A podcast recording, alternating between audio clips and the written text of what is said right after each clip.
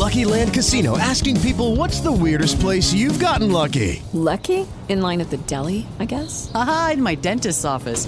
More than once, actually. Do I have to say? Yes, you do. In the car before my kids' PTA meeting. Really? Yes. Excuse me, what's the weirdest place you've gotten lucky? I never win and tell. Well, there you have it. You can get lucky anywhere, playing at LuckyLandSlots.com. Play for free right now. Are you feeling lucky? No purchase necessary. Void where prohibited by law. 18 plus. Terms and conditions apply. See website for details.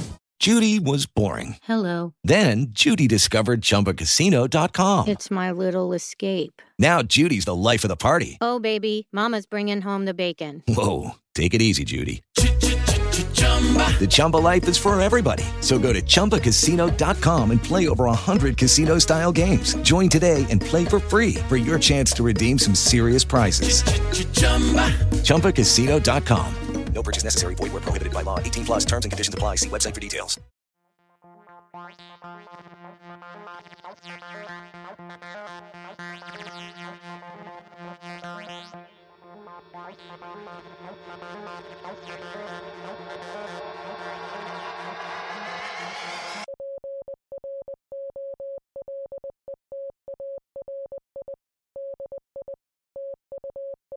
Buongiorno, buonasera e bentornate a una nuova puntata di Trappist, molto desiderata, molto attesa, specie da noi che non vedevamo l'ora di prenderci male per laterarvi nelle orecchie cose, e alla fine ce l'abbiamo fatta. Sì, diciamo che serve un piccolo retroscena perché siamo in ritardo di giusto quei 4 giorni sulla puntata della settimana ormai scorsa, perché continuavamo a rimandare la data di registrazione dicendo vabbè dai, alla prossima votazione chiudono di sicuro. Non per colpa nostra, mi sento di dire, ma perché i politici stessi continuavano a dire alla prossima votazione chiuderemo di sicuro, e tutte le volte poi il candidato di solito usciva fatto a pezzi prima che si potesse votarlo del tutto, al punto che a un certo punto Casini è stato fatto a pezzi e poi anche resuscitato, tanto era veloce il ritmo di remix dei candidati. Sì. È un po' come quando alla 1 di notte dici sì adesso smetto con TikTok e dormo, e poi laters, oh, che bella quest'alba. Vabbè, comunque ci siamo divertiti, dai, a regola, in queste elezioni sono state elezioni interessanti, io mi spiego dire sono state elezioni interessanti tutto sommato, un po' anticlimatiche. Ma allora, il finale è sicuramente molto anticlimatico, interessanti perché credo che diano abbiano dato un'anteprima efficace delle tante difficoltà a cui vanno incontro i partiti in vista delle prossime elezioni, cosa che era stata data abbastanza per scontata in passato, in parte perché di solito il centrodestra poi quando si tratta di votare o di fare cose importanti fa subito amicizia, torna a fare immediatamente amicizia, e un po' perché il Movimento 5 Stelle è stato descritto così tante volte come disperato che si tende a metterlo dentro la stessa dentro lo stesso canovaccio. In realtà, insomma, abbiamo visto che non è proprio così. Sì. Allora, facciamo un po' di ordine comunque. Partiamo dalle cose. È stato eletto presidente Sergio Mattarella, come forse avete visto. Quindi ci aspettano altri anni di meme su Mattarella. Io non ce la posso fare, Alessandro. Questo è Trappist, un podcast di The Submarine, uno tra i podcast di The Submarine. Potete sostenervi a sostenere The Submarine abbonandovi a Hello World, dove tutte queste cose in realtà venivano rendicontate giorno per giorno, quindi se siete già abbonati a Hello World avevate la migliore analisi politica della stampa italiana ogni mattina. Mazza. Non per merito nostro, ma perché l'analisi politica della stampa è stata davvero... Vabbè, l'analisi politica della stampa è stata vabbè, eleggete Draghi così non si vota mai più per nessuna cosa. E esatto. Ci togliamo il dente, siamo a posto, si sta tutti meglio. Sì, stampa italiana che ha avuto, ecco, diciamo subito questa tensione verso l'autoritarismo, questo afflato autoritario che permane tutta l'editoria italiana, mainstream almeno quasi, che secondo me è una delle cose che sono più emerse. Cioè, se uno osservava queste elezioni con i media tradizionali e un minimo di consapevolezza, non poteva fare a meno di dire siamo tornati alla... non dico quale regime, un regime a vostra scelta, ecco, diciamo così. Ma sì, allora la questione è che c'era una parte consistente dell'arco giornalistico e politico italiano che aveva sostanzialmente deciso in partenza che Mario Draghi doveva assolutamente traslocare al Quirinale. e che vedeva qualsiasi proposta alternativa e qualsiasi discussione del fatto che Mario Draghi forse era meglio se non andava al Quirinale come una posizione che non sta né in cielo né in terra, perché era la soluzione logica, naturale, inevitabile anche. Ecco, quindi primo debunking. Secondo me non è vero che ci si è messo troppo per eleggere il Presidente della Repubblica e che la politica ha dato uno spettacolo indecoroso. Uno, diciamo subito questa cosa, perché se voi seguite appunto la stampa mainstream, come purtroppo temo vi tocca fare, leggete tutta una serie di analisi tipo la politica ha trovato il peggio di sé in questi giorni. Sì, una situazione così brutta del paese e così tanto tempo a parlare di una cosa inutile. Boh, insomma, stiamo decidendo la prima carica dello Stato, si potrà parlare per più di 2 giorni con più di mezzo editoriale su Repubblica che dice viva Draghi, oh sì, please. Quindi questo secondo me è da dire, cioè, si è messo il tempo che si è voluto e il confronto parlamentare è una cosa buona e sana, teniamocelo finché ce l'abbiamo, visto che poi dalla prossima legislatura, ricordiamo, faremo una metà dei parlamentari. Sì, tra l'altro. Ecco, quindi questo tutto bene. Poi il risultato, vabbè, siamo contenti del risultato, ma meglio di Draghi del Berlusca. Sì, allora, io non sono completamente d'accordo con te che non sia stata una debacle della politica italiana, perché non per il fatto che ci sia voluto una settimana, ma perché ci è voluto una settimana per rieleggere un presidente uscente, che è una cosa che non dovrebbe nemmeno essere possibile. Se ci fosse dimostrazione, ad esempio, banalmente, io non credo che le nostre ascoltatrici non abbiano bisogno di sapere che non sono un fan sfegatato di Casini, ma se ci fosse voluto tempo per arrivare a un accordarsi su un nome moderato o anche istituzionale, terzo, che centrista o comunque così distaccato dal discorso politico che andasse bene a tutti, potevano metterci anche 15 giorni per quanto mi riguarda. Quello che mi ha lasciato un po' indispettito è sostanzialmente la mancanza di preparazione da parte di tutte le forze politiche, cioè da una parte non si era preparati al dialogo perché si dava per scontato che dopo i 3 giorni di finzione di voto si sarebbe votato Draghi e basta. Dall'altra parte ci si è presentati dicendo finalmente questa è la volta buona che il Presidente della Repubblica elegge il centrodestra, e poi non c'è stata proprio la capacità politica di imporre o comunque di aprire un dialogo su nomi del centrodestra. Sì, tra l'altro è interessante il fatto che un po' anticipavi tu, ovvero che una parte del Parlamento si è presentata con l'intenzione di sostanzialmente un po' imporre il proprio candidato o comunque di avere una parte importante, però diciamo che è stato un po' un'esposizione di potere fallimentare, ma che non neanche fino a se stessa. È stata una sopravvalutazione delle proprie forze, forse, che è stata fatta soprattutto da Matteo Salvini, che diciamo mi ha ricordato un po' la vicenda del Papete. Evidentemente anche in quel caso Salvini pensava di avere in mano delle carte che non aveva, quando poi è andato a vedere il gioco degli altri ha scoperto che no, non era nella posizione, sì, esatto, magari neanche di non vincere, perché se la fosse giocato meglio, con più attesa e dialogando prima di tutto con gli alleati e poi cercando anche, ma anche di mettere in posizione, cioè anche di mettere in difficoltà il PD e il Movimento 5 Stelle e Draghi stesso, sarebbe riuscito senz'altro a portare a casa qualcosa di meglio per lui. Invece Salvini, provando a forzare la mano a tutti i costi su cose che tra l'altro forse non valeva la pena, come soprattutto Casellati, su cui si è schiantato, ha innanzitutto spaccato la propria coalizione, che dici tu giustamente, è vero che poi quando c'è da votare la destra, anche con qualche ragione forse, poi si mette sempre d'accordo, e poi ha anche pregiudicato in modo abbastanza sensibile, come vedono tutte le analisi di questi giorni, la propria leadership all'interno del centrodestra. Non penso che verrà cacciato Salvini dalla Lega, però senz'altro c'è chi, se non sta mettendo la freccia, comunque preme per un po' diciamo una rivisitazione della Lega e del decisionismo della Lega. Sì, a me viene in mente che il futuro di Salvini sia per la Lega quello della mascotte, Cioè andrà agli eventi, andrà alle manifestazioni politiche a fare il personaggio. In realtà la Lega è abbastanza legata a questa figura del politico mascotte, pensa tuttora Umberto Bossi. Sì.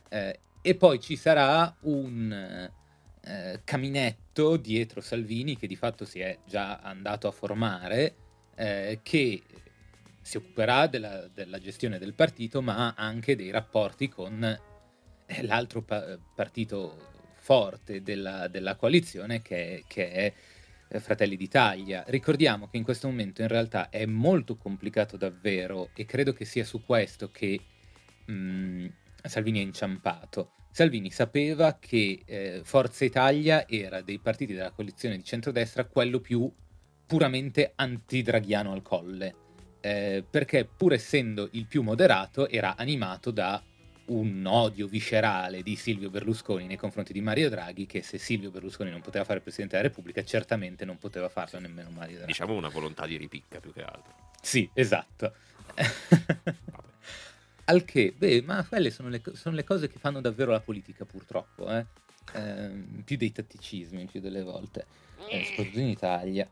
Per cui sì, Salvini ha presentato sia nella rosa che poi cercando di lavorare con Meloni tutti i nomi che erano relativamente vicini all'area forzista, perché la logica era: loro sono il nostro animo naturalmente anti-Draghi, gli diamo il candidato, noi ci accodiamo, il problema si risolve.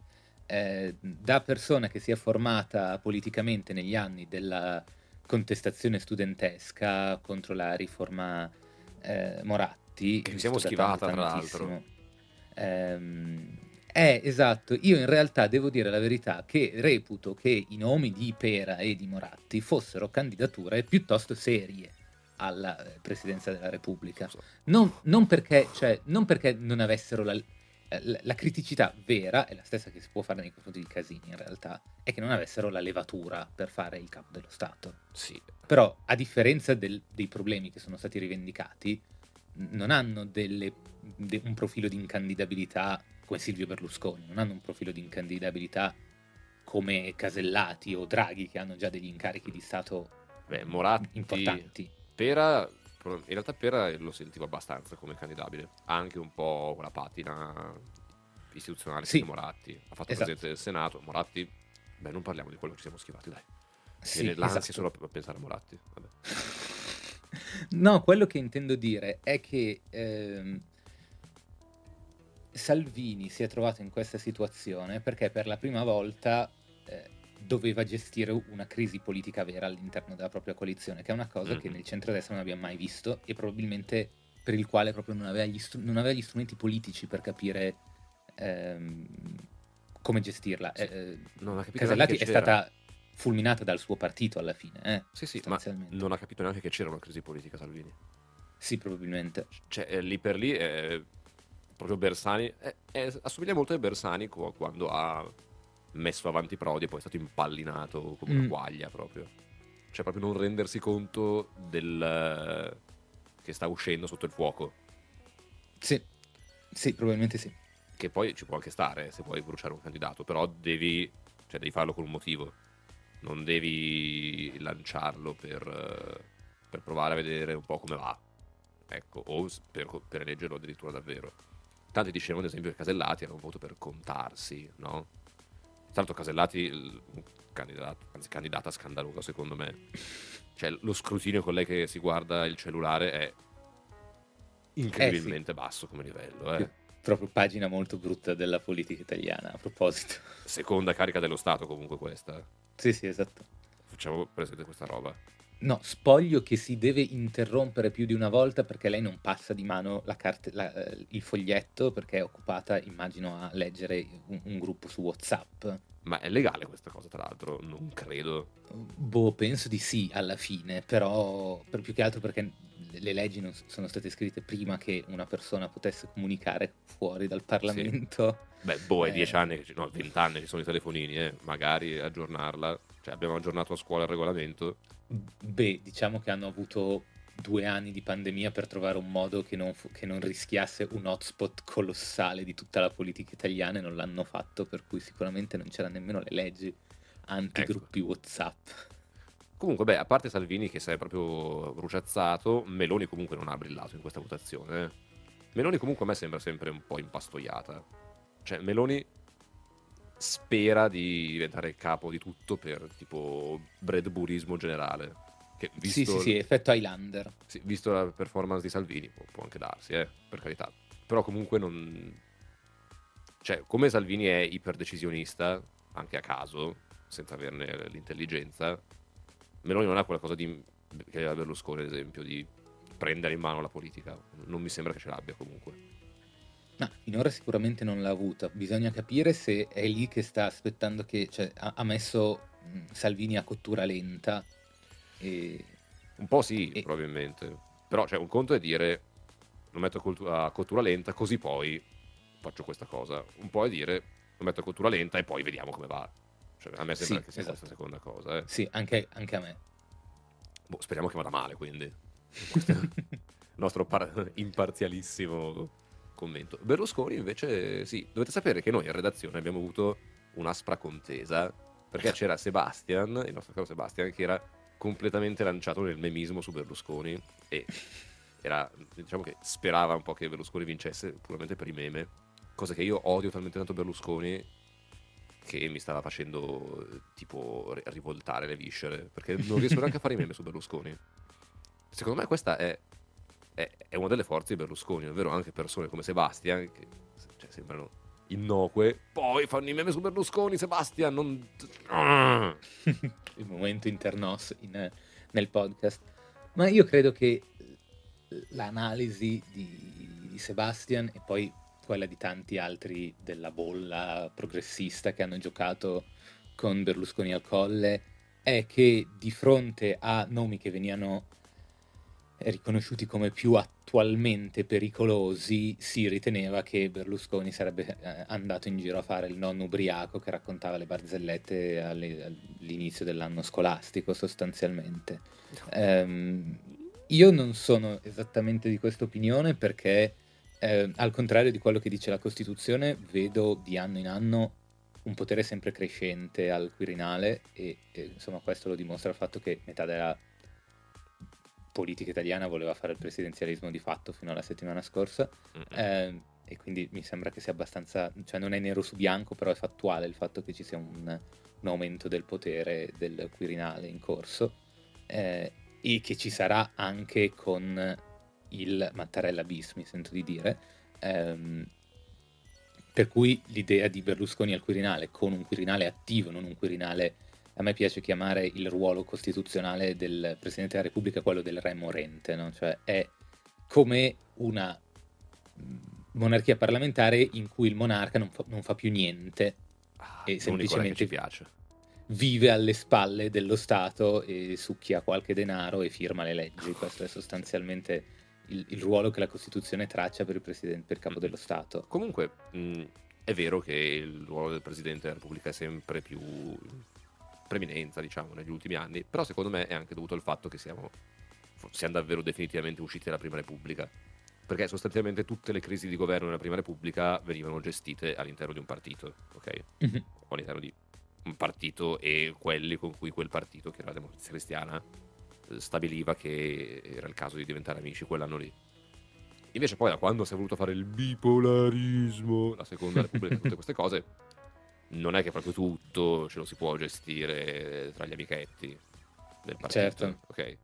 Quindi alla fine il ruolo di arbitro è diventato progressivamente un ruolo di arbitro più vero.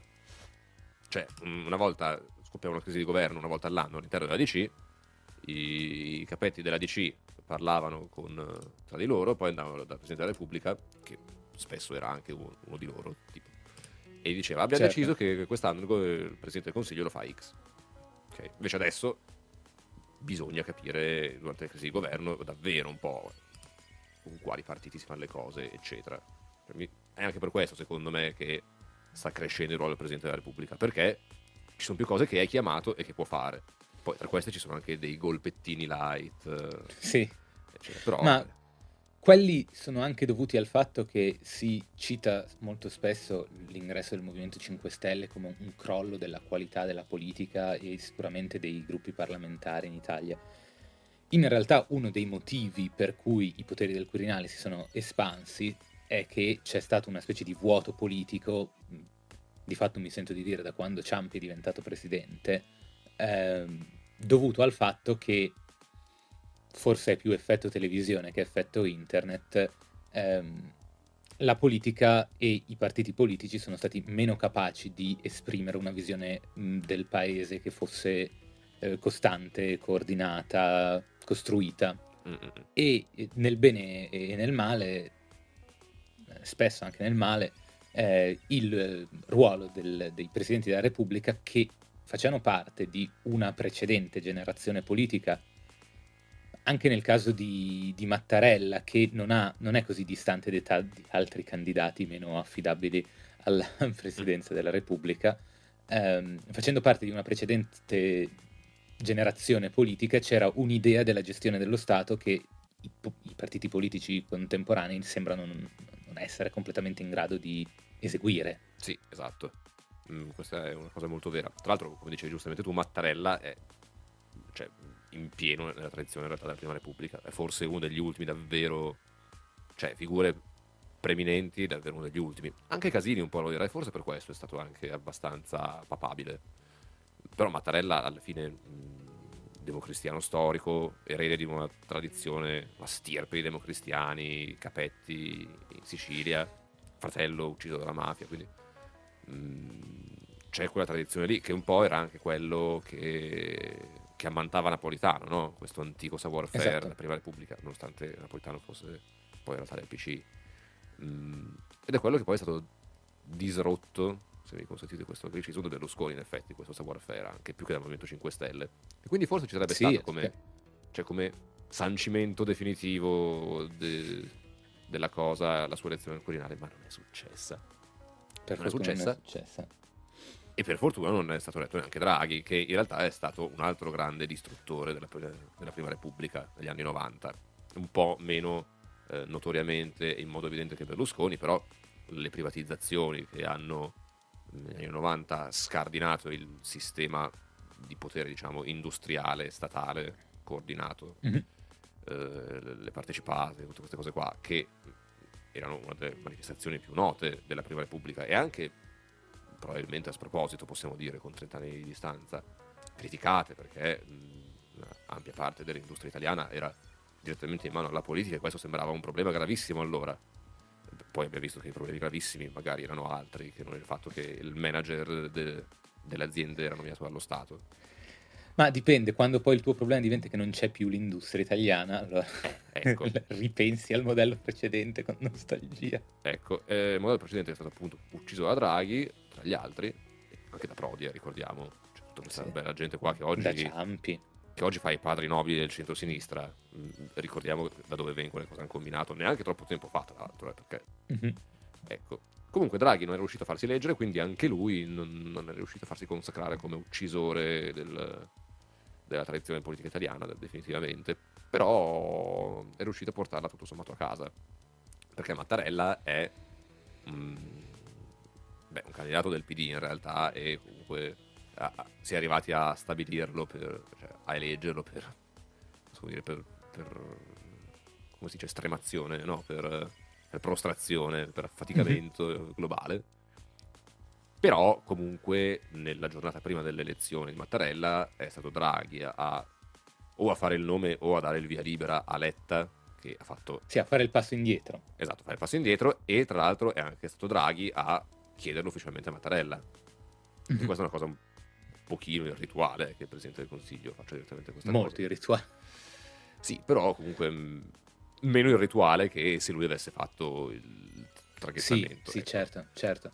Diciamo che comunque lo sblocco della situazione, adesso sono passati due giorni abbondanti, quando i retroscena non vengono con violenza contestati, di solito vuol dire che sono veri nella politica italiana. Diciamo che Mattarella è stato eletto più o meno in un colpo di scena, perché addirittura in quel momento lì sembrava che fosse questione di un paio di voti e poi si faceva casini, principalmente perché a un certo punto Draghi ha fatto un passo indietro, facendo un passo indietro Draghi si è sbloccata la situazione della leadership del PD che sembrava proprio intenzionata ad eleggere Draghi per erosione praticamente, no? Cioè dicendo no a qualsiasi soluzione che non fosse Draghi, in modo che poi eventualmente a furia di impallinare dopo 2 settimane si eleggeva Draghi. Sembrava anche disposta a suicidarsi praticamente, cioè sì esatto, pur di a rompere la coalizione delle prossime elezioni, insomma tutto per te mio presidente letteralmente. Anche se in realtà noi comunque facciamo notare che a Trappist avevamo già detto che era possibile un Mattarella bis e in realtà non ci siamo schierati abbastanza, perché i segni, sì, è vero, siamo stati superficiali, perché i segni c'erano tutti, già troppe foto di lui che pacchettava cose. Mi piace questa tua teoria del complotto, mi piace tantissimo. 2, troppi tweet di Letta con grazie presidente in giro per Roma. Madonna, i manifesti, è vero. Sì, ma letteralmente foto di lui col cellulare che faceva foto, Tra l'altro, se volete vedere un tweet brutto, cioè un account Twitter brutto, andate su quello di Enrico Letta, cioè letteralmente una cosa che vi triggerà al giorno, almeno. Sì, lo uso per ricordarmi che devo essere triggerato nella vita. E... okay. E niente, quindi questo già permetteva di fare 2+2. Quindi ecco, cosa importante, non è vero che Mattarella sia stato colto alla sorpresa, alla sprovvista di questa cosa, secondo me.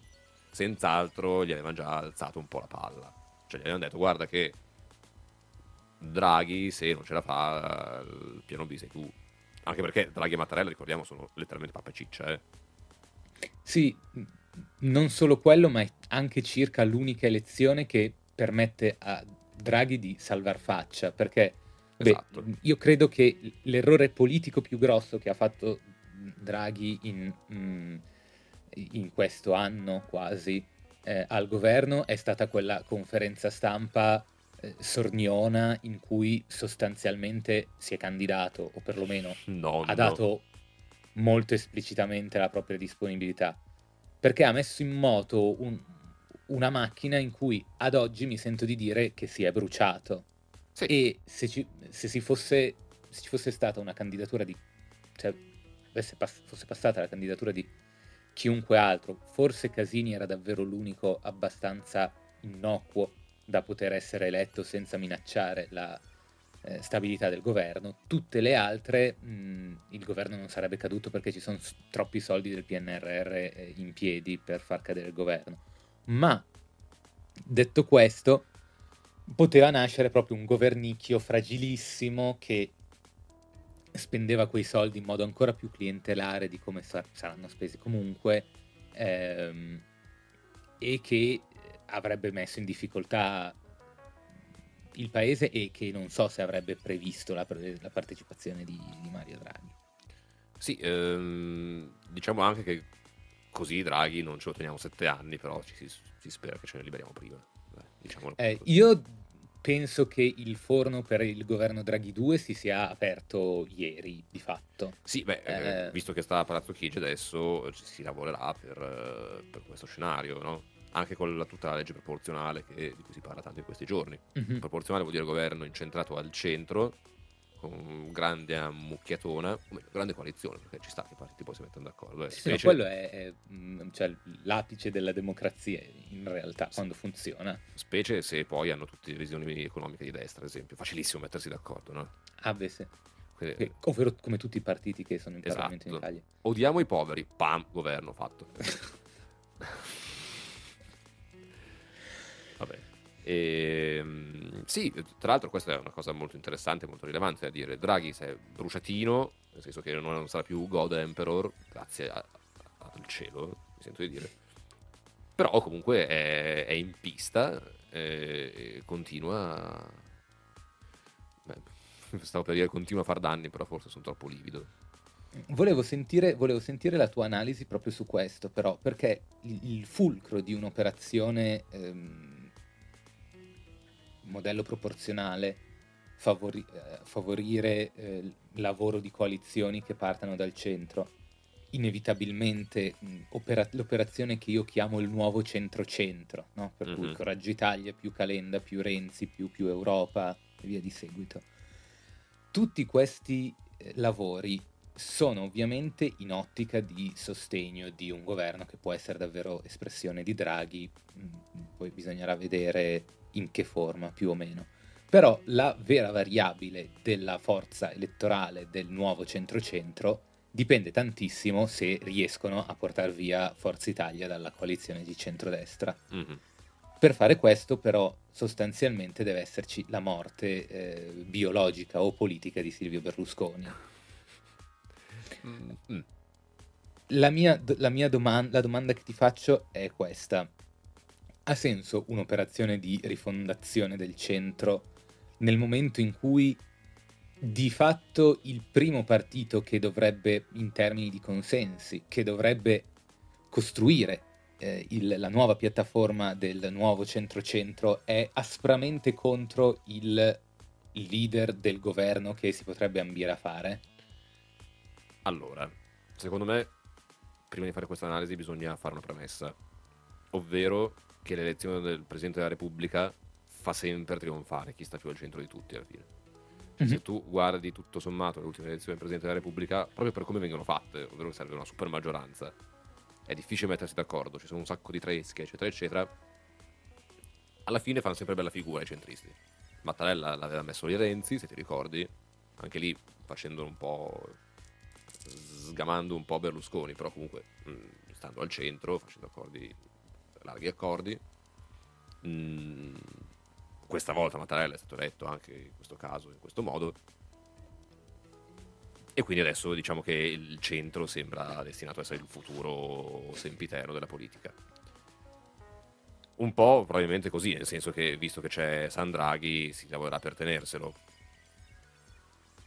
Però non so in effetti se questa operazione ha del tutto senso da pianificare prima. Cioè mi sembra più sensato... a livello elettorale sarebbe più facile, quantomeno, andare tutti per i fatti propri e poi rimettersi insieme dopo. Ok? Però è anche vero che poi Draghi a questo punto cosa fa? Cioè, visto che Draghi c'è, è questo anche il motivo per cui volevano mandarlo al Quirinale, secondo me. Mm-hmm. Perché Draghi, se vuol tornare poi ad avere un ruolo di governo dopo le elezioni, dovrà candidarsi. Ok? Cosa che a nessun commentatore, anche questa è passata per la testa, però la diciamo spesso, visto che sono le elezioni l'anno prossimo, toccherà candidarsi, a quel punto andrà fatta una coalizione. Qui diciamo che non è tanto una questione di è efficace questa strategia, non è efficace, è un po' una strada obbligata se si vuole avere Draghi. La domanda a questo punto è: si vuole davvero avere Draghi? Probabilmente sì, ma Draghi cosa vuol fare? Perché anche questo, con chi si candida Draghi? Cioè tu dici, ha senso se si riesce a strappare Forza Italia? Secondo me se gli si offre qualcosa non c'è problema in questo senso, perché tra l'altro in passato Berlusconi aveva già lodato Draghi, l'aveva proposto come Presidente della Repubblica, come Presidente del Consiglio anche in un'occasione, se non mi sbaglio. Adesso è arrabbiato, però gli passa.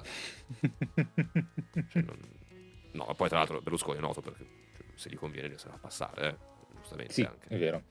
E quindi questo non mi sembra un ostacolo insormontabile, mi sembra proprio il più difficile da sormontare come ostacolo per un'operazione di grande centro, come la si guarnisce con Draghi.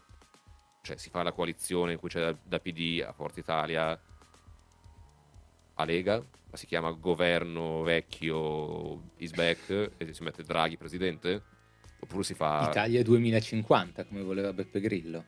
Oppure si fa PD Movimento 5 Stelle con magari Italia Viva se non si riesce a togliersi dai piedi, e poi dopo si chiama anche Berlusconi. Draghi che vuol fare?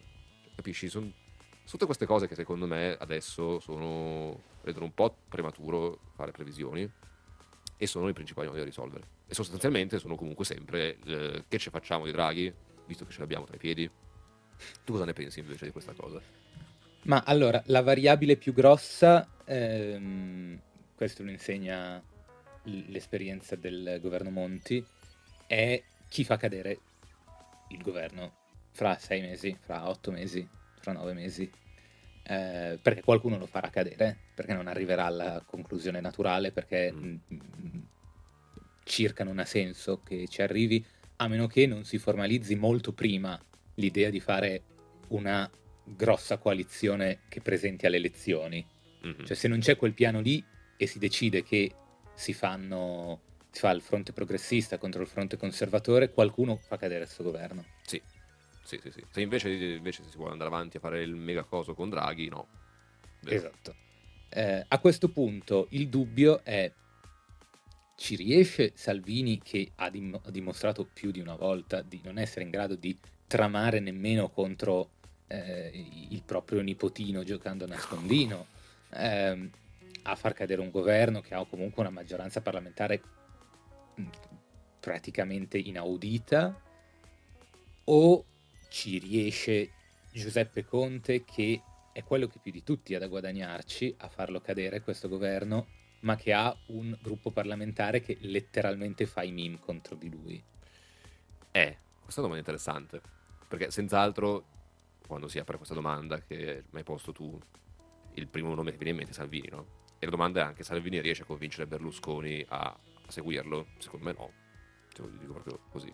Anche perché già nella Lega lui c'ha tutto il codazzo di amici di Confindustria che non vogliono far cadere questo governo per nessun motivo, e per quanto noi non siamo particolarmente solidari con gli amici di Confindustria, posso anche vedere i loro interessi e il motivo per cui vogliono continuare in questo governo. Esatto. Quindi Salvini non credo che possa forzare la mano così tanto. Che poi ci voglia provare è un altro discorso, perché, come abbiamo detto all'inizio della puntata, Salvini non è molto abile a capire quali carte ha in mano, per usare un eufemismo, che alla fine si può dire che è il principale difetto politico di Salvini, almeno non politico nel senso di fare cose, ma a livello di macchinazioni politiche. È un difetto grave, perché ti porta a prendere delle facciate clamorose, e le facciate dopo un po' ti spacchi il naso.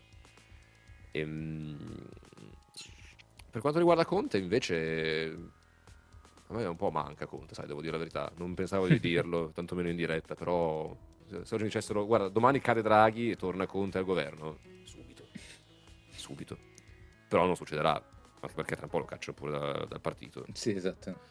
Che, madonna mia, Di Maio, una persona che reggo poco, proprio Di Maio.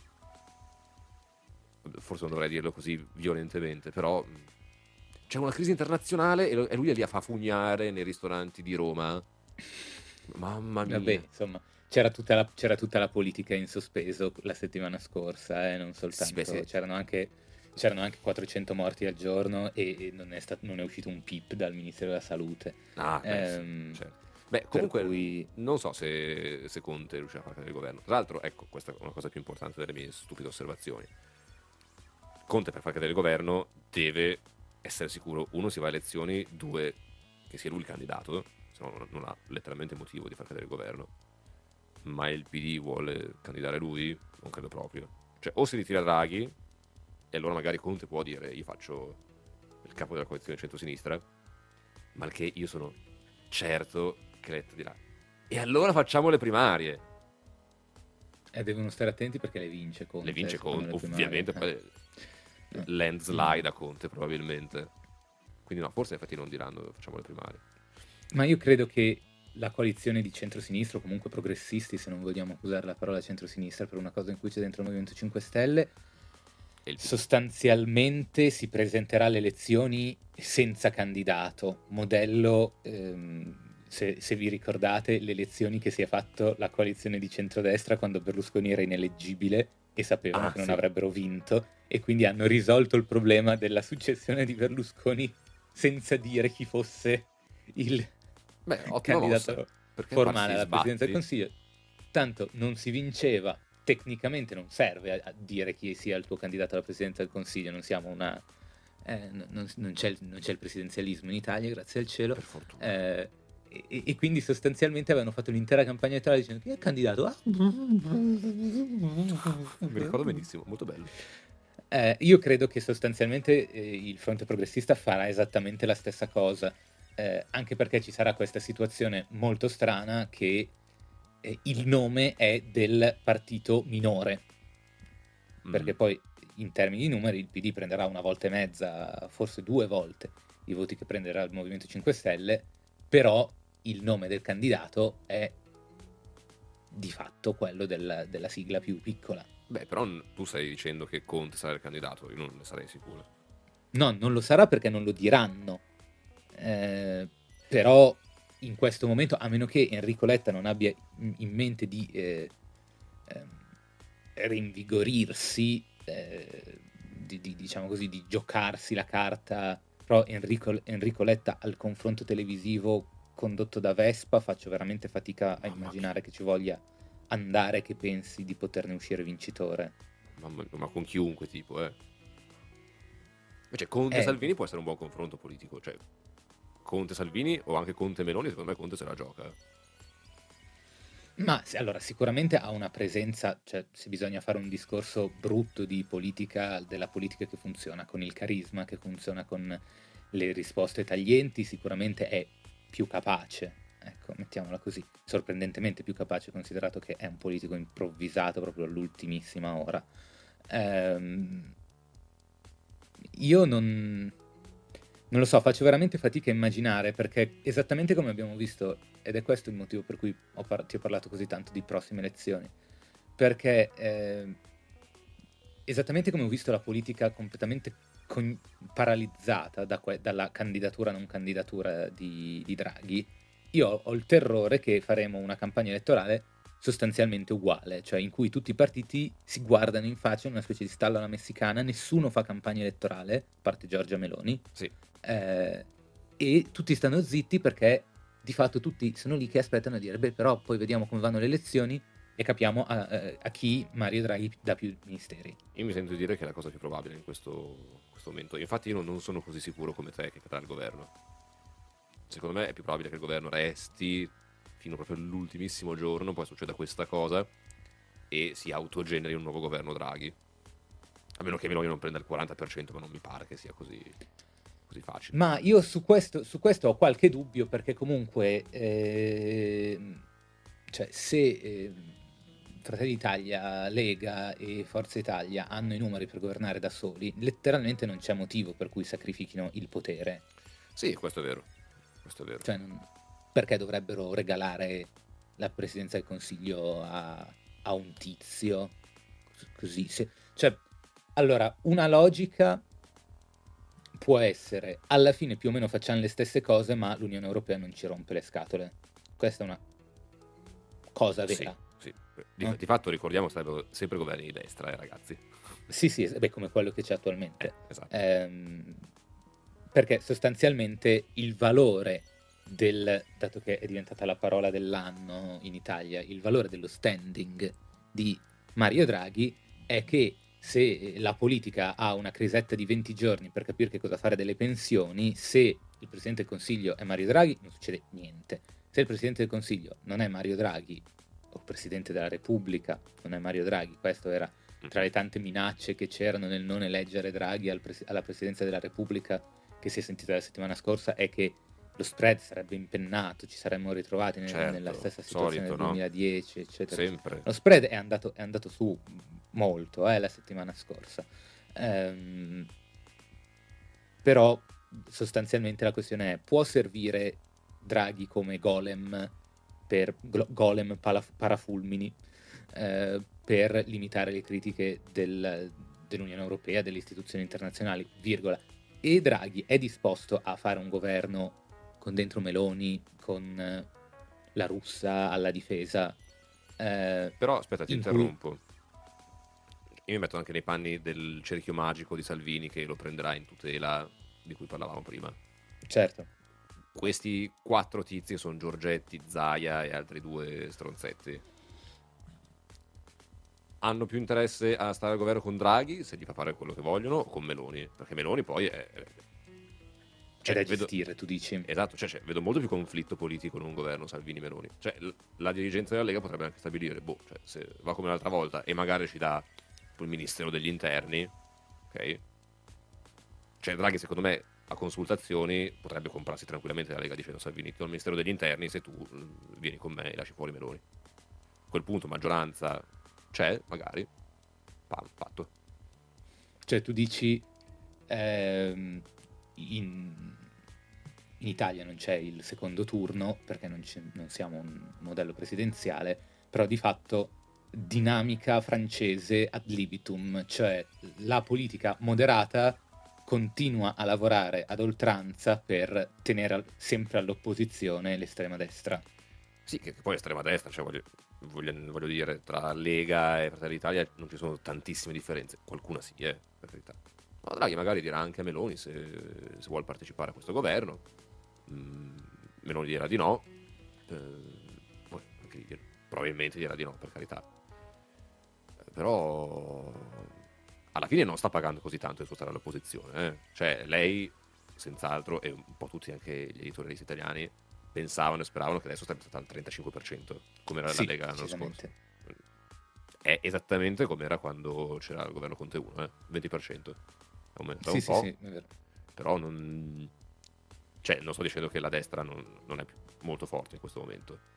Ma però io credo che lì la cosa in cui è inciampata tanto Meloni è che pensava che Salvini si sarebbe cacciato dentro un governo che sarebbe stato un governo piuttosto progressista e che poteva punzecchiare Salvini circa a ogni azione di governo dicendo guarda che cosa stanno facendo, guarda cosa non stanno facendo e via di seguito.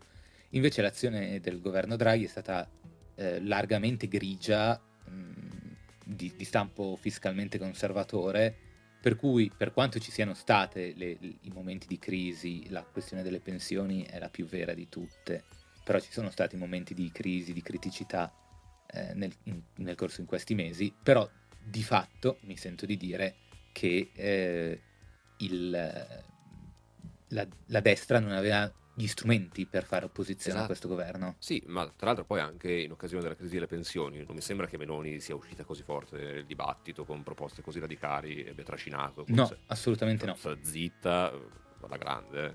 Meloni, secondo me, sperava che sarebbe tornato, una volta finita la pandemia, in auge l'argomento dell'immigrazione, per cui poteva fare un tweet al giorno più di Salvini, questo in sostanza, e così smangiucchiare pian piano. Poi è tornata la variante, quindi sì, la pandemia non è finita. Esatto, vediamo quest'estate se ci sarà ancora se tornerà vagamente in auge l'argomento migrazioni.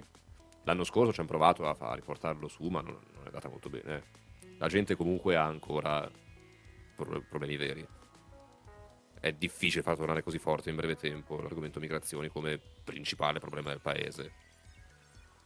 E speriamo che tra gli effetti collaterali di quanto stiamo vivendo ci sia che neanche quest'estate si riuscirà a tornare a quei livelli. Sì, diciamo che per la propaganda di destra sarà un anno molto difficile questo in vista delle elezioni, perché anche la questione energetica, uno dei motivi per cui Salvini è così innamorato del nucleare in questo momento è perché la soluzione energetica però negli ultimi 15 anni, secondo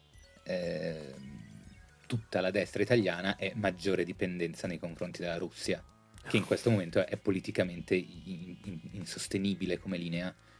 Sì. E quindi c'è un problema enorme che è il caro bollette e la crisi energetica europea, ma al contempo la soluzione ready-made che ha sempre usato il centrodestra e la destra italiana è diventata impresentabile, per cui possono soltanto dire sì, ci sono le bollette alte, però poi se gli dici e quindi ti guardano e dire sì, dobbiamo fare centrali nucleari così si abbassano fra 25 anni e tu dici nei 24 precedenti. È incredibile quante persone stiano abboccando a questa cosa. Comunque noi diciamo qua che siamo fortemente contrari al nucleare, non tanto perché sia molto peggio del petrolio, diciamo che questa cosa, perché in genere quando tu dici però il nucleare adesso che il petrolio va bene, no, non va bene neanche il gas, cioè non vanno bene tutte queste forme energetiche, queste risorse, bisogna fare le maledette rinnovabili, cioè, punto. Ma sì, anche perché cioè, siamo arrivati al punto dello sviluppo tecnologico in cui possiamo farlo, non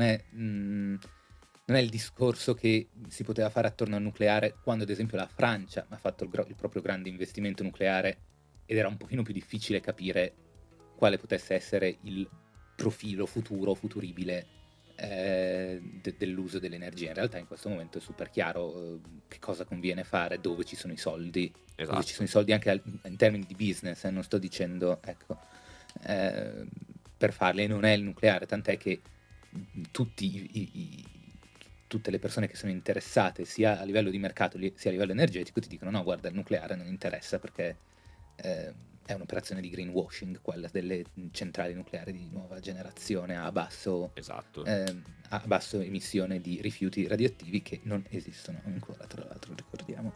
Ma tra l'altro poi ce ne sono zero al mondo. Non è un caso che Francia e quindi anche l'Unione Europea stiano pompando su questa cosa qua, perché stanno arrivando con l'acqua alla gola anche proprio a livello ideologico, mi viene da dire, ma anche fisico, esatto. Cioè tra un po', tra 20 anni, ecco, la Francia, se è l'unico paese in Europa a avere nucleare, è un conto. Se invece è riuscita a intortare qualcun altro prima di dire a Parigi sai che c'è, devi spegnere tutte queste centrali perché non siamo più nel medioevo cioè, perché questo è il discorso che fanno in Francia, Sì, sì, certo. Loro hanno fatto una stupidata 30 anni fa, cosa è stato, quando hanno fatto tutte le centrali, anche prima forse. E si stanno trovando a dire, wow, and now? Poi non penso che nessuno andrà davvero a rompergli le palle per spegnere tutte, però senz'altro. Ecco. Ma nell'immediato no, anche grazie alla tassonomia, appunto. Tassonomia. Però è un discorso che andrà fatto. Prima di chiudere la puntata siamo andati off topic in un modo enorme e siamo overtime in un modo enorme rispetto a quanto volevamo che fosse questa puntata. Non è vero, sapevamo benissimo che sarebbe stato. Dammi la tua analisi del futuro del PD dopo tutto il tran tran che è successo. Mi blasti questa domanda devastante, la domanda mi devasta così. Pronti per un'altra ora di Trappist, quindi. No, il futuro del PD è quello che è sempre stato, in realtà non c'è, a dire il vero, molto a dire, cioè non vedo grosse svolte in questa elezione. È riuscito a salvare la faccia Letta nonostante la sua linea primigenia, univoca, monolitica sia fallita, perché non è riuscito a far eleggere quello che voleva lui, lui aveva sempre detto che voleva solo quello. È riuscito a riparare i danni, quindi questo è molto bravo in realtà. Anche quando perdi sempre è importante anche riuscire a contenere le sconfitte, no? Quindi c'è abituato che non riesce mai a fare niente di quello che in teoria vuole, fa tutto quello che vogliono gli altri o cose negative, quindi riparare i danni è una buona cosa, ma ciò detto non mi sembra che ci siano grandi svolte nel PD. L'unica incognita, per carità, però le principali incognite del PD sono due: il rapporto con il renzismo e con i renziani e con Renzi, e cosa succederà nella prossima coalizione, che è una cosa che dipende dal PD ma non interamente dal PD. Cioè il PD come al solito è così apatico e inutile che non può smuoversi tanto, no? È lì un blob di conformismo e finto progressismo. Quindi dipende un po' quello che succede ai suoi lati intorno a sé. Tanto poi c'è anche tutta la questione di Leu, ti ricordi anche quello, cioè, dimenticatissimo, chissà se torneranno nel PD o no, nessuno se ne accorgerà comunque. E invece quello che fa la Renzi è un pochino più rilevante, e quello che fanno i renziani, che ancora fanno le quinte colonne nel PD, è rilevante. Quindi in generale non vedo grossi movimenti comunque dal piattume a cui siamo abituati da sempre, o almeno dal primo settennato napolitano all'interno del PD, quando è finito il dibattito del PD.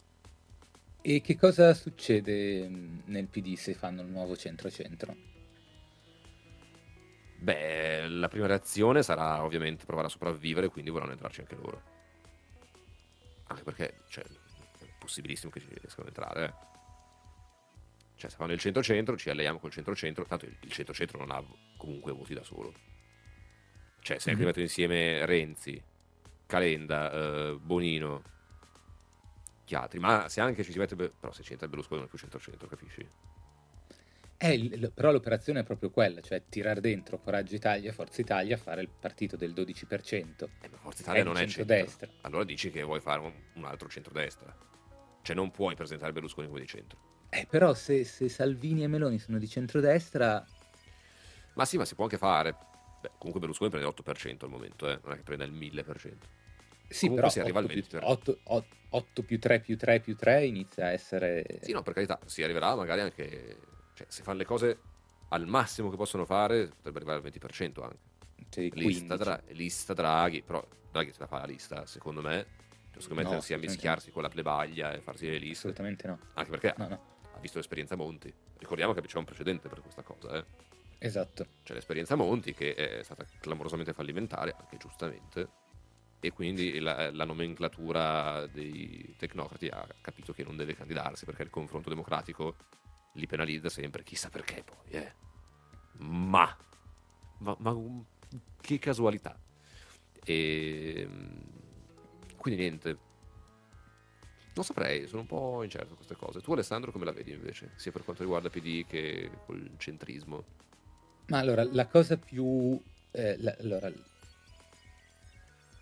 il fronte nuovo che è venuto fuori in queste elezioni è il fatto che c'è un pezzetto che va dal Movimento 5 Stelle ai franceschiniani nel PD, ai renziani e Renzi fuori dal partito, che tutto sommato la pensa allo stesso modo, o perlomeno è disposto a pensarla allo stesso modo per garantire la stabilità di governo. E questa è una cosa che non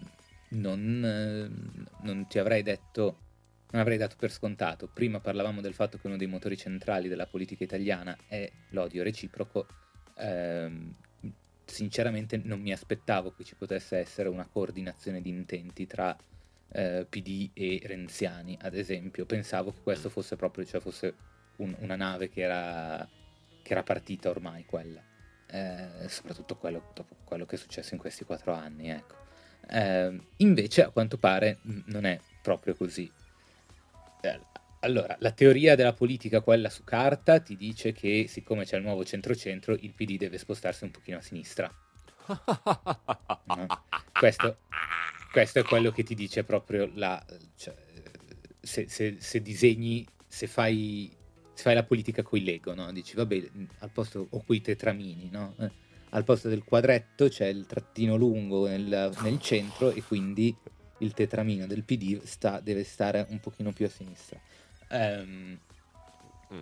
Io a questo non credo sostanzialmente, perché negli ultimi 5 anni abbiamo assistito a un appiattimento ulteriore delle politiche del paese, soprattutto a livello di analisi delle politiche economiche, che si sono uniformate in un modo drastico. Sostanzialmente, a meno che la Lega di Salvini non abbia la capacità di tornare alla propria, diciamo così, economia creativa del governo giallo-verde, cosa che a me in questo momento sembra veramente impossibile, di fatto la posizione in termini di economia di tutti i partiti, tranne Fratelli d'Italia, che sostanzialmente non si è mai disturbato a dire niente a riguardo. Sì, di creatività ne abbiamo, comunque.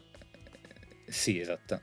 È sostanzialmente uniforme, no? Cioè un moderato rigore mascherato in modi diversi, mascherato in regalie per le piccole imprese, mascherato in qualche piccola misura per alzare gli stipendi in modo non sistemico e non organico di 15-20 euro al mese. Grazie. Dipende da chi lo chiedete, però insomma l'abbiamo vista abbastanza trasversalmente. Bisogna capire se questa è una fase intermedia in cui poi ritorna il Salvini che vuole togliere 5 anni vuole anticipare di 5 anni l'età pensionabile senza aver fatto i conti, se ritorna al Movimento 5 Stelle che propone 1.000 euro al mese per 20 milioni di italiani, cioè queste sono cose che non è chiaro se possono tornare, perché in realtà se tu conti la Lega di Salvini come un partito nuovo, non come l'eredità di un partito vecchio, anche perché era un partito che era in realtà catatonico prima del revival di Salvini, in realtà sono due partiti che ormai la loro prima esperienza di governo, il momento rivoluzionario, se lo sono già fatte tutte e due. Sì, quindi nella maturità dici? per cui è difficile, una volta che ti sei compromesso, tornare indietro. Sì, è per vero, cui, soprattutto per il 5 Stelle, tra l'altro. Vai avanti, scusa. Esatto, per cui immaginare un Partito Democratico che si trova un nuovo allineamento è molto difficile, cioè proprio ci vuole attivamente tanta creatività, anche politica, da parte di chi dovrebbe farlo, che io in questo momento non lo vedo, faccio fatica a immaginare un'operazione Schlein, ad esempio, che prende in mano il partito e lo fa diventare di nuovo IDS. Perché si è addormentata, ecco, letteralmente gli Schlein, ecco, ci manchi. Per cui cioè, faccio fatica a immaginare, senza parlare di operazioni davvero di sinistra, che vabbè, proprio fuori dalla finestra di Overton della politica italiana, ecco. Però faccio fatica a immaginare quello. D'altronde, però, non riesco bene a capire come possono andare delle elezioni in cui ci sono solo partiti di centro che hanno nomi diversi e sostanzialmente si differenziano sul fatto che siano omofobi o meno, sì, o se siano apertamente razzisti o meno. Beh, questo è sostanzialmente le uniche differenze che hanno. È un po' la cosa che ti dicevo prima. Cosa succede quindi? Tutti non dicono nulla, come dicevamo prima, anzi. Si va alle elezioni un po' rotolandoci tranquillamente e poi facciamo altro governo Draghi. La cosa più semplice è questa, Poi se qualcuno si mette in testa idee creative perché pensa di essere the boss, sono fatti suoi.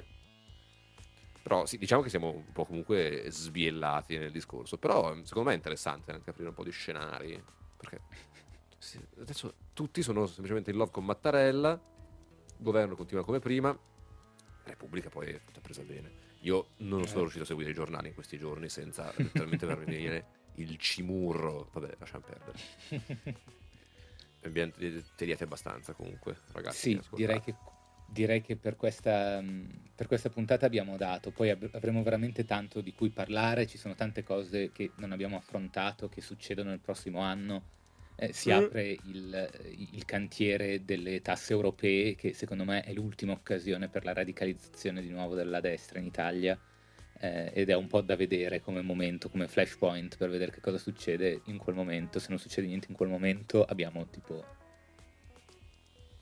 di fronte era Merkel per l'Italia, no? Praticamente. Per cui vedremo. Se volete vedere con noi, il modo migliore per essere aggiornati tutti i giorni su quello che succede in Italia e nel resto del mondo è Hello World. Hello World è la nostra rassegna stampa quotidiana, vi arriva nella posta elettronica tutti i giorni, qualche minuto dopo le 9, vi dice tutte le cose che secondo noi sono importanti da sapere nel mondo, e lo fa, credo, con un modo di fare serio, composto, ma anche abbastanza leggero, senza farvi trasformare l'informazione in un momento di nervosismo o di agitazione, no? Che è una cosa verissima, perché se uno almeno in questi 2 anni di pandemia, se uno si fa la timeline sbagliata di Twitter, informarsi diventa un incubo. Il nervosismo e l'agitazione ce la prendiamo solo noi quando lo facciamo, lo prendiamo noi. Esatto, per voi. Esattamente, sostanzialmente quello è il nostro ruolo. È, mi piace dire sempre così, il miglior rapporto quantità-prezzo che offre l'informazione italiana, perché costa solo 3 euro al mese e se vi abbonate per un anno intero costa solo 25 euro. Io che mi faccio i complimenti per quello che scriviamo, Sebastian, Stefano ed io, però ha poco senso. Per cui la cosa che ha più senso invece è che andiate su thesubmarine.it, premete abbonati, inserite i dati per iscrivervi. La prima settimana è gratis, per cui vedete immediatamente se è una cosa che fa per voi o meno. Se non vi piace potete continuare ad ascoltare Trappist e basta, dove siamo un pochino più alla mano. Se invece non potete sostenere economicamente The Submarine, non c'è assolutamente nessun problema e tutto quello che facciamo sul sito internet resta gratuito e liberamente accessibile per tutti. Se ci volete dare una mano, un buon modo è seguirci sui vari social e condividere, mettere mi piace, salvare le cose che facciamo, così dite all'algoritmo che non siamo una pagina pericolosa e che non siamo una pagina noiosa, che sono 2 cose che ci capita di essere entrambe. Difficili da coniugare, però riusciamo ad essere entrambe le cose. Sì, comunque non siamo riusciti a dire il nome di Franceschini oggi, che vabbè. No, io l'ho detto. L'hai detto? Io l'ho detto. Non l'hai detto? Sì. Forse ho detto Franceschiniani invece di Franceschini. Fatto non la Sinedo, che è la cosa opposta. strumenti italiano. Generativi della lingua. Esatto. Vabbè. Se volete seguire Stefano su Twitter è @StefTheSub, io sono @Amassone, siamo @InfoSubmarine sia su Instagram che su Twitter, ci trovate anche sugli altri social network, in pratica su Facebook. Noi ci rivediamo la settimana prossima. Nel frattempo, se per qualche motivo non vi siete ancora vaccinati, andatevi a vaccinare. Se non avete ancora fatto la terza dose, andate a fare la terza dose. Adesso i tempi d'attesa sono veramente brevissimi. E nel frattempo, buon inizio di settennato Mattarella 2.